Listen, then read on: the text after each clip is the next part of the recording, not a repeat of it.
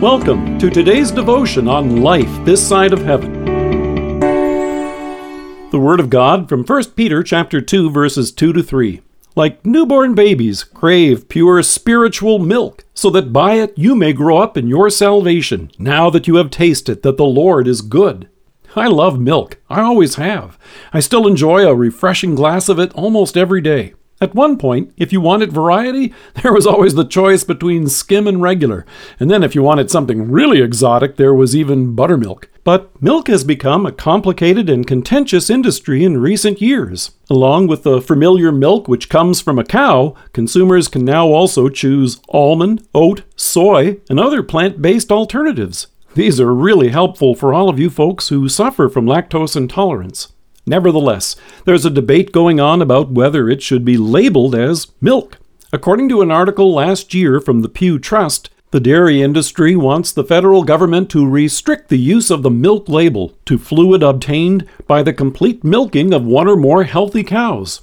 Legislation is pending on Capitol Hill, and the U.S. Food and Drug Administration is investigating the issue. In the meantime, dairy advocates are pressing their cause in state legislatures.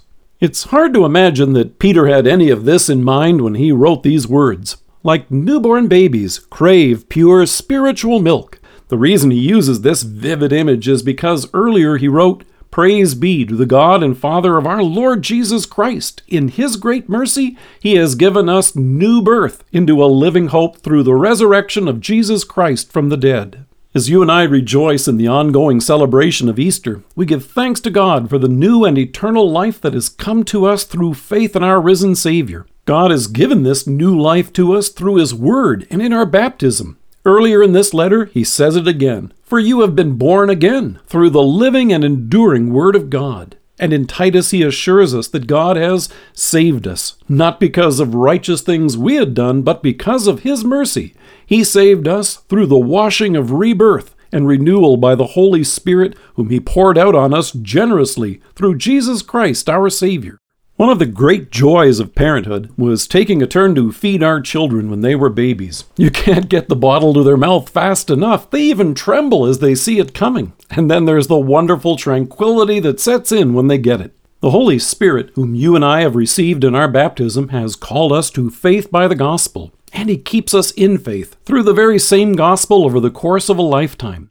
The funny thing about milk, though, is as we get older, we don't always crave for it in the same way that we did as a newborn, and sometimes it's hard to imagine trembling at the chance to have a glass of it. But the reason Peter calls us to crave for it is so that we may grow up in our salvation, now that we've tasted that the Lord is good. What a blessing it is that our risen Savior goes with you and me each and every day. He refreshes us and reminds us each morning that we are His redeemed children with all of heaven stretched out before us. By His word, He strengthens us as we serve one another.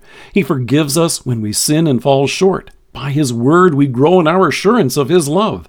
He comforts us when we sorrow and points us to the resurrection as we encourage one another. And tomorrow, we'll pray and even sing His word together in worship. Small wonder then why Peter says that we should crave the opportunity to hear it, yearn for it, hunger, and even thirst for it. As Peter notes, we've tasted the joy of knowing what it means to have a living Savior, and we know it's good. Let us pray. Risen and living Savior, lead me always to crave your word. Amen. Dear friends in Christ, we invite you to check out the terrific series of short videos on our website by Lutheran Hour Ministries titled Stuff They Didn't Teach Me in Sunday School. Each episode is only 3 to 10 minutes long and cover topics from Genesis to Revelation. Thank you for joining us if you are listening to us by podcast or on Alexa, we invite you to browse the resources that are available on our site at lifethissideofheaven.org. God bless you and have a great day.